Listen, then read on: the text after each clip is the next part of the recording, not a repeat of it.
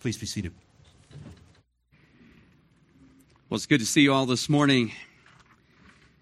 Aren't you glad that it's fall? Not summer. Um, summer ends uh, around here with with July, so July is almost over, and and fall is here. Now, now how many of you just aren't feeling it just yet? Um, bear with us. Um, th- there's a lot that that happens in the fall. Uh, fall, we were talking in Sunday school earlier this morning. Fall is it's one of my favorite seasons. In fact, it may be my favorite. The, the, the cooling off, I mean, for some of you who've been here, I think it hit 88 three times. Um, that was supposed to be funny. It's, uh, uh, I grew up in Dallas, Fort Worth, so August was never the cool time. Um, God made August in Texas so you wouldn't want to go to hell and it worked for me.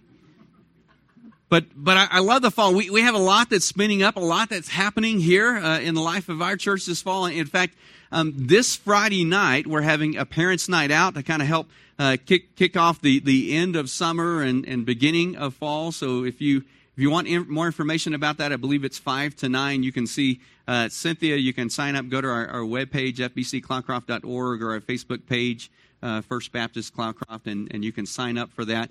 Our kids programs are, are starting up in just a couple of weeks. Uh, kids Club uh, for grades, uh, well, pre K through five, and then uh, our, our student ministry for uh, six through 12. Believe it or not, all that starts up August the 14th because school starts for high school, middle school, August the 7th.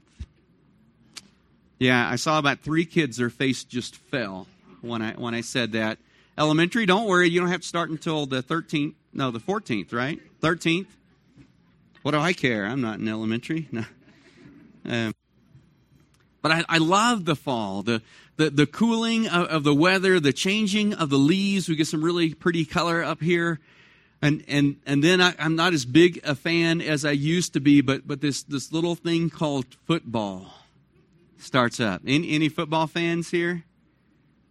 Like four of you. Any of the four Dallas Cowboy fans? There you go. See, I got more with that.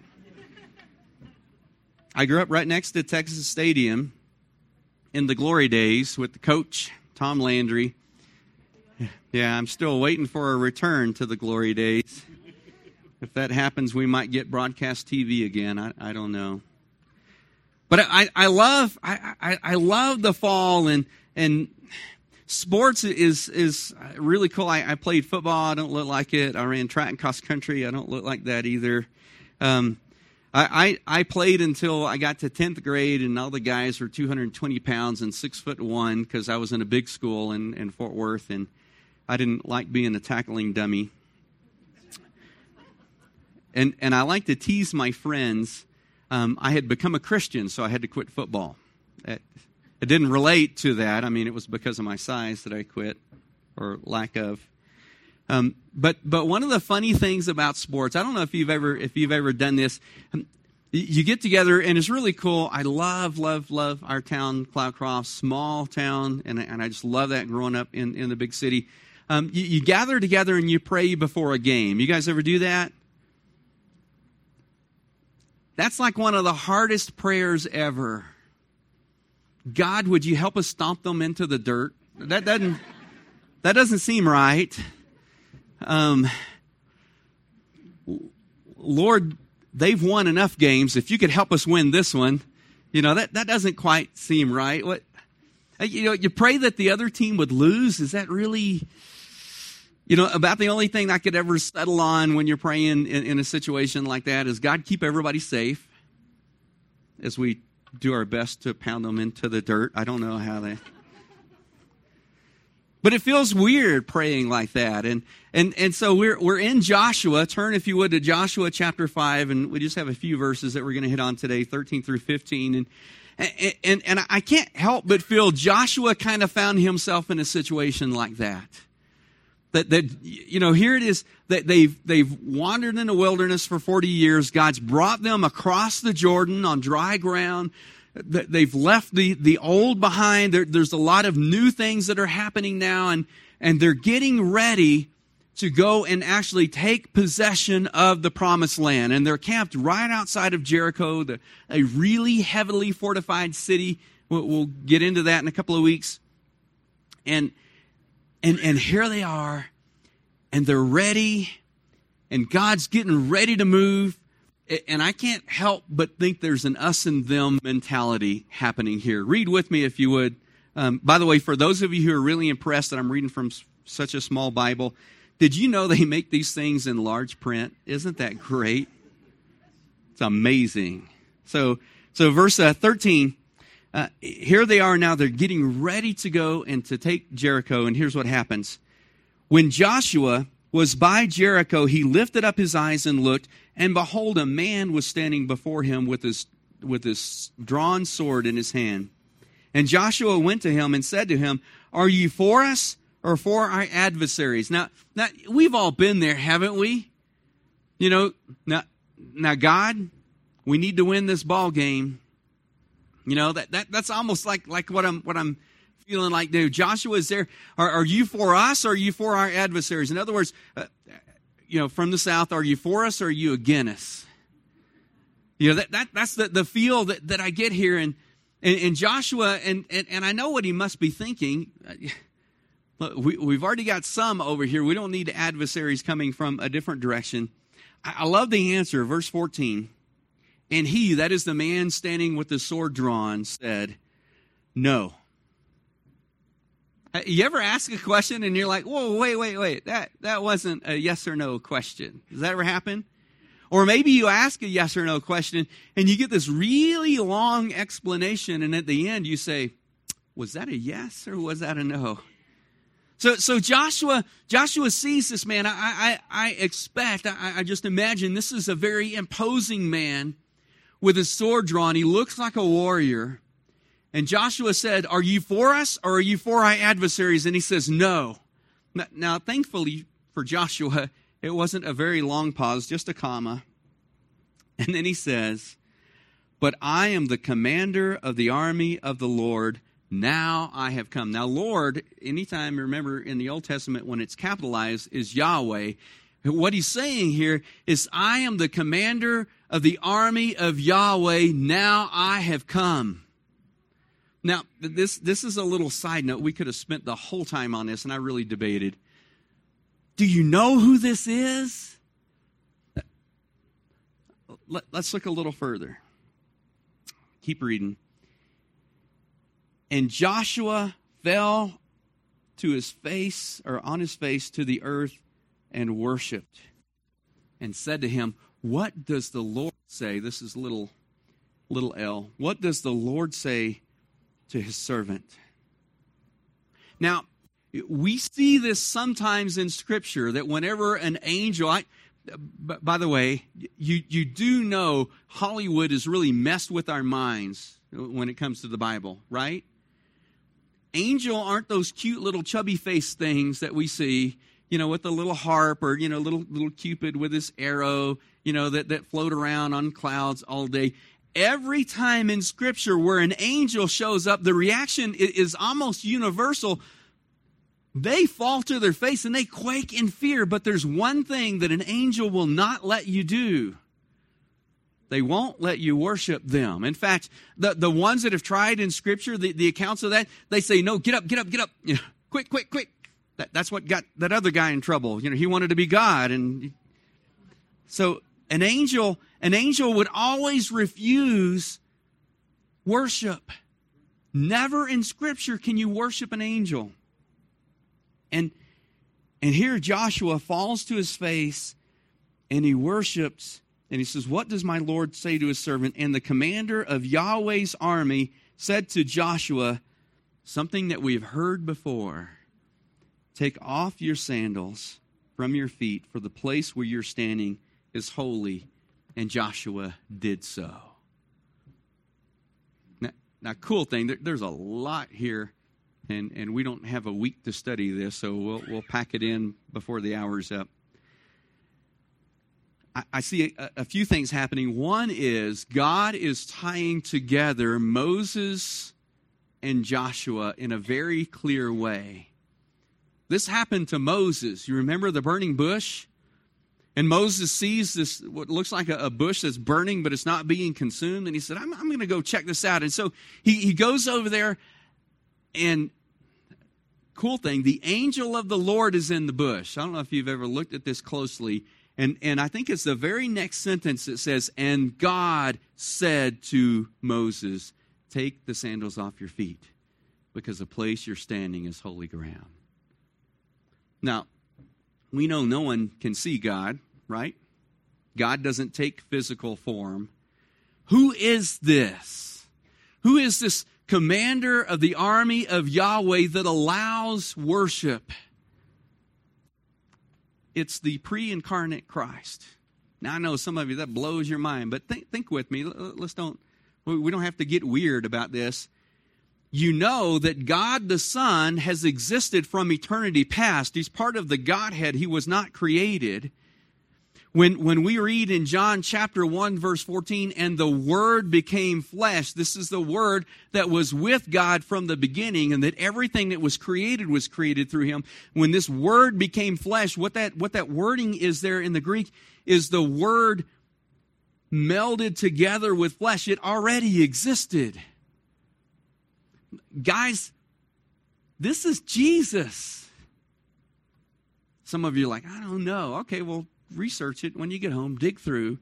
But by the way, you know, Jesus is the Greek name.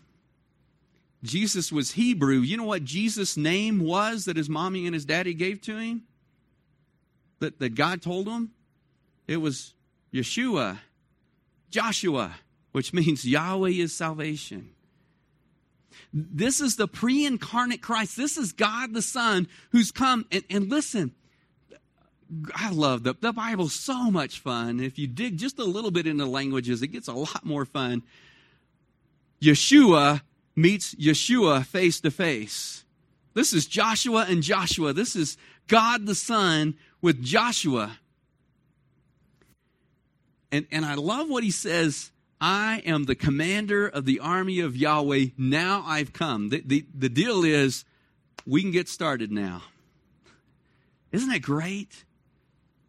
So he's tying together Moses with Joshua because Yeshua, God the Son, met with Moses face to face. And now Joshua gets to meet with him face to face. But, but there's something else here that, that really is where I want us to spend the rest of our time this morning. Joshua asked him a question Are you for us or are you for our adversaries?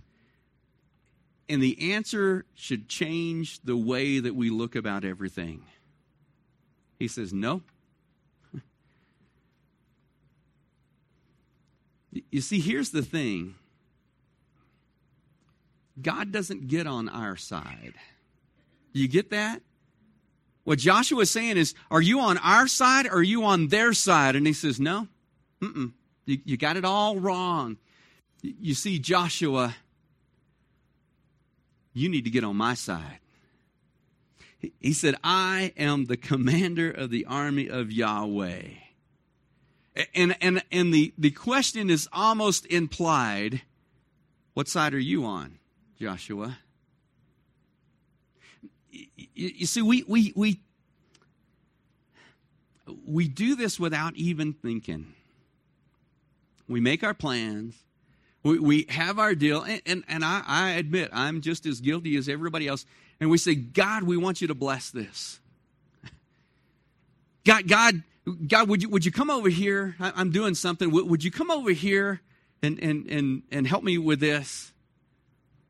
And, and what we're saying is, God, would, would you come over to my side over here? Would, you come over and, and, and let, us get involved in this together? I, I can just see. I, you ever you ever had those times where you said, "I shouldn't have said that"?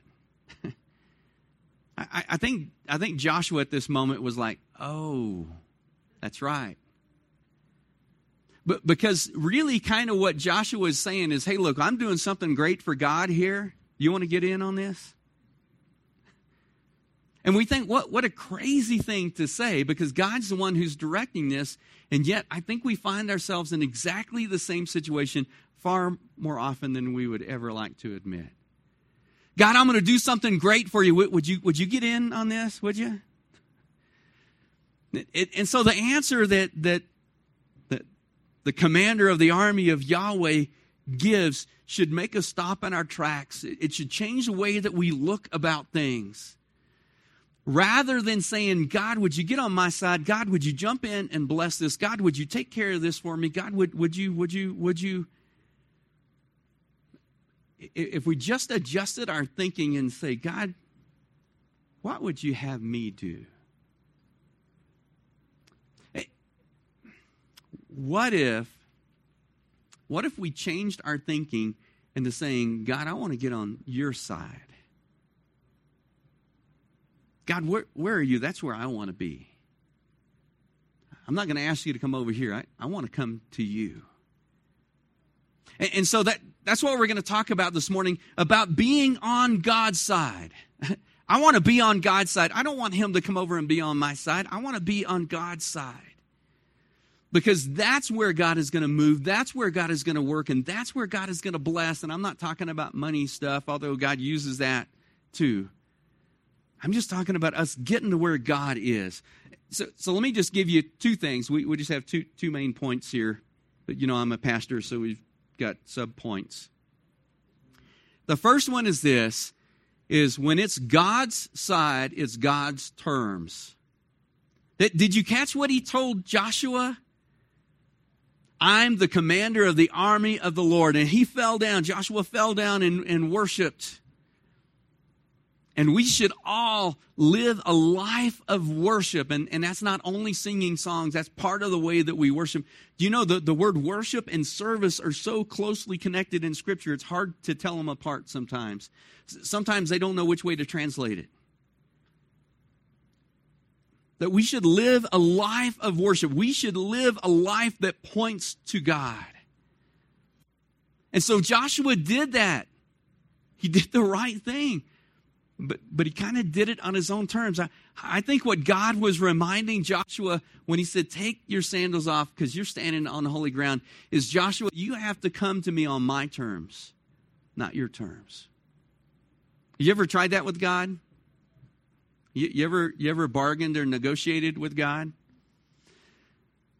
God says, Larry, I, I want you to give me everything. And I said, okay, I'll get everything, but except this thing right here. I'm going to put that in my pocket right there. When God called me in the ministry, I was scared to death I was going to have to go to Africa. I've actually been there three times, Ethiopia, but that's not where I stayed and sometimes if we're not careful, we want to come to God on our terms. Lord, God, I, I give you all of me as long as you don't call me to go to Africa. Lord, I, I, give you all of me as long as I don't have to leave Cloudcroft because I've been other places in the summer and I know what that's like. I, I've, I learned early, early on, I had some really good mentors, some good godly men that spoke into my life. Don't ever tell God what you won't do. He has a habit of reminding us of who we are and who he is. So, so I would even say, Lord, I will serve you in Yuma if you call me there. And I hear it's hot in Yuma. Population's 10 in the summertime because everybody goes somewhere cool. But we do that, don't we? We come to God on our terms. Lord, I give you everything. Just, just don't ask me to give it away. Got to give you everything. Just don't ask me to give it up. Lord, I serve you however you want me to, as, as long as it's in Cloudcroft, New Mexico. God reminded Joshua that, hey, look, my side means my terms. Joshua, you're going to have to do this on my terms. Take your sandals off. The place that you're standing is holy ground. And, and here's, what, here's what makes it difficult for us to do this it's this realization that it's not about you. You ever been told that before? It's not about you. Try telling that to a two year old. It's not about you. They're like, oh, yes, it is. That's hard for us to listen. I know because I live in the same world that, that you live in. It's hard for us to forget it's not about me. But God, this is happening, and Lord, this is painful, and Lord, this is tough, and, and God, I don't like this, and Lord, they're being mean to me. In, in those moments, I can imagine God saying, You know, Larry, I, I think you forgot. You see, it's not about you. I, I did this one time with somebody, and I'm not quite sure if they took it well or not, but they were kind of acting like it was about them and i got like two other people and we held hands and we revolved around them and they said what are you doing? I said well you act like the world's revolving around you. We just wanted to get in line. What if what if god was more concerned about your holiness than he was your happiness What if he was more concerned about your character than he was your comfort? You see, we, we kind of forget. We, we think it's about me. And, and, and I'm not saying that you shouldn't pray what's on your heart. Listen, if you are distressed or distraught about something or something is painful, when you're hurting, you go to God, you take that to Him. And, and I'm telling you right now, anytime someone that, that, that, that I care about is hurting, I pray that God comfort them. Whenever somebody's in the hospital, I pray for recovery, and, and I believe we should do that. But don't, don't think that God looks at us and orchestrates everything around us. We, we are just not that big in God's eyes. Now, here's the cool thing God is sovereign. That means He's omniscient and He's omnipotent. He knows everything and He can do anything. And in God's sovereignty, often God works for His glory and for our good at the same time. And that's amazing when you think about the people on the planet. That He's doing that for believers. He works for His glory and for our good, and that's cool. But don't ever forget, it's not about you. It's not about our comfort. It's not about our happiness. I've heard that so much. I don't even think I like the word anymore. The Bible word is joy. That goes much deeper and it, it's not dependent on the circumstances. And there's the second thing that, that, that I want us to, to remember as we will launch into Jericho in just a couple of weeks. God's reminding Joshua, and he will in the next passage, it's God's side. That means it's God's way. Any of you like certain ways you like to do things? Do you, do you have that? Man, I am bad about this. My kids can tell you, my wife can tell you. There's sometimes I just like it. I, I like it a certain way. I want my creamer when I open the refrigerator door, I want my creamer to be in the front. Now, now part of this is just survival, okay? Because when you put the gallon of milk in front of the creamer, that creamer doesn't exist anymore. It's in another dimension. It's not there. I can starve in front of the pantry. Cynthia, she's learned to try to catch me before I get frustrated. She says, What are you looking for? Um, I'm looking for the pepper. Well, you might have to move something. I'm like, Well, that's it. I don't need pepper. I got to move every single thing in our pantry. Our pantry is that deep. You know how many things I got to, and it goes from floor to ceiling. I, sometimes we, we just like it our way, don't we? I, I like my tea cold with no ice. I know. Some of you like a lot of ice in your tea. I don't. I get tired of rubbing it off on my mustache.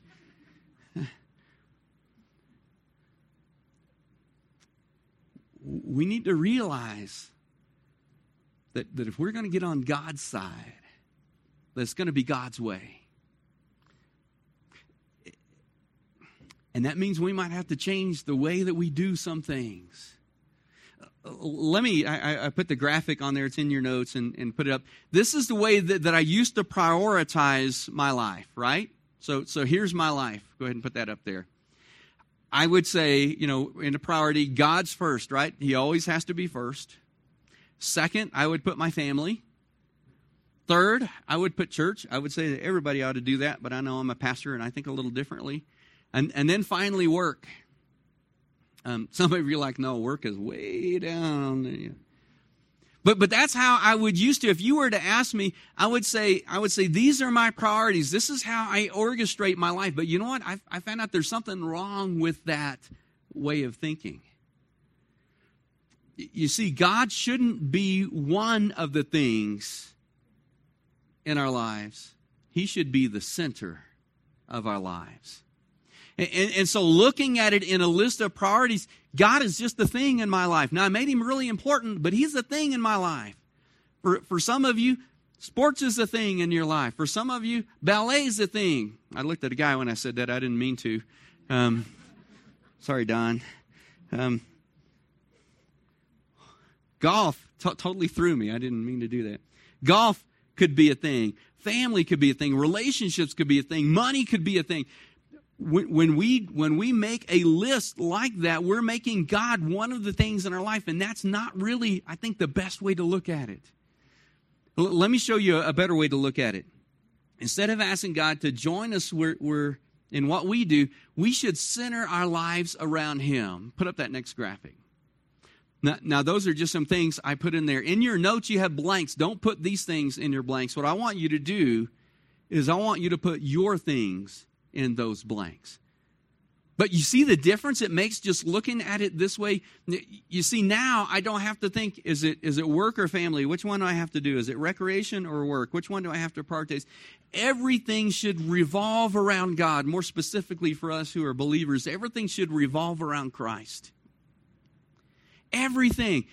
Imagine the difference in our lives if we began to think this way. If, we, if we are are, are transformed by the renewing of our minds, then, then, then let's change the way that we think about this and let's make God the center. What that means is, is that when it comes to my recreation, I say, God, what would you have me do in that area?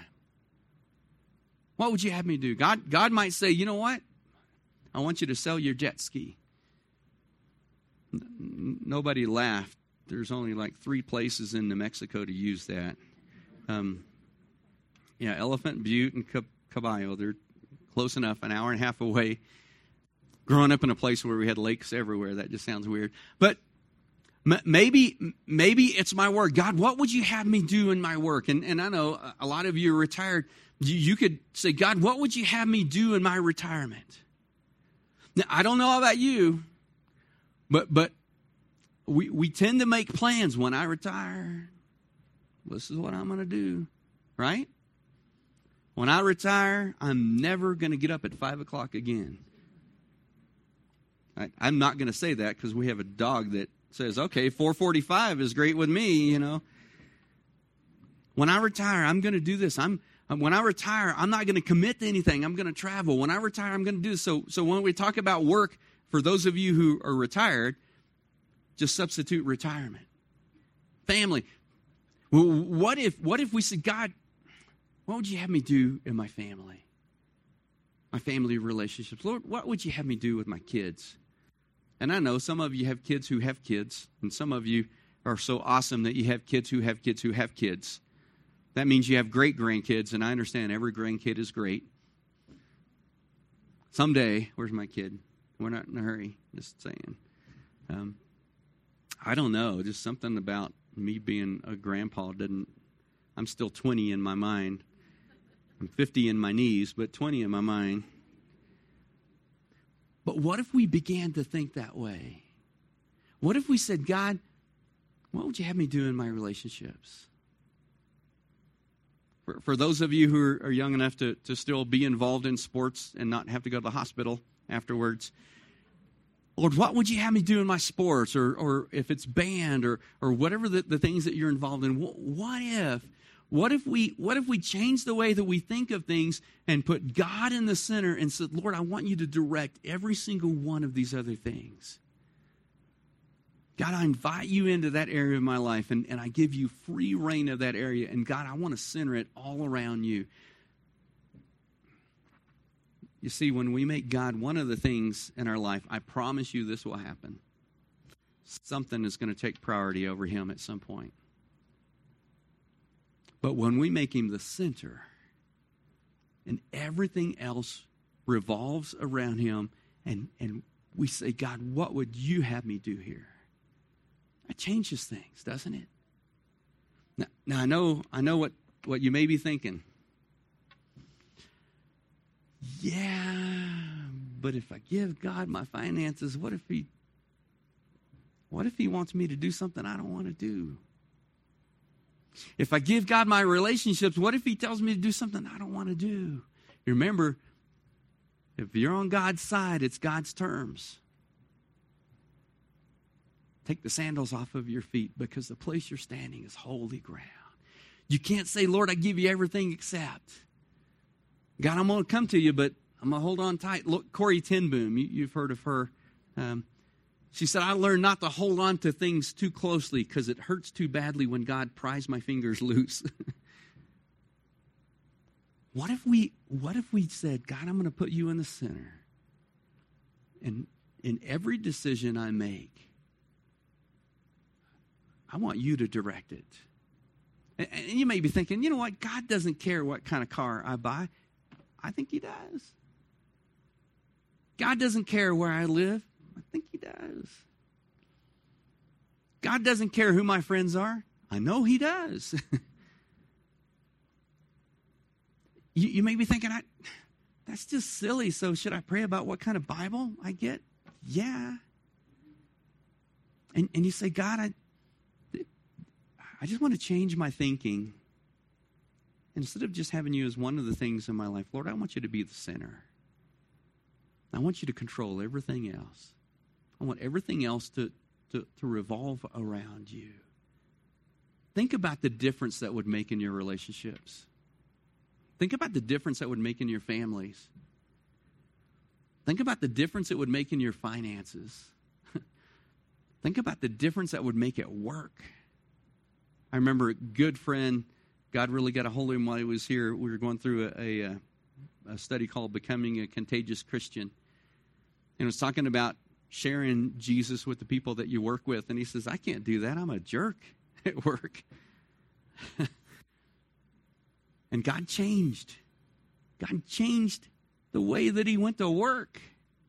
He changed his life there. Just imagine if we said, God, I want you to be the center of everything.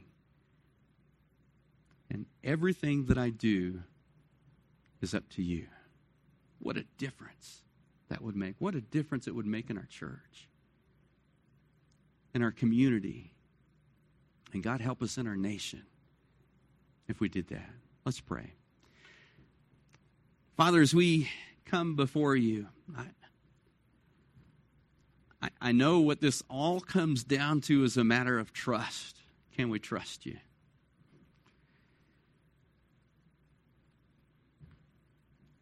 And Lord, you, you say in your word, without faith, it's impossible to please you because those, those who, who come to you must believe that you are and that you are a rewarder of those who seek you. And, and so, Lord, this morning, I, I pray that you would just help us to gauge where we are in our walk with you. Do we trust you?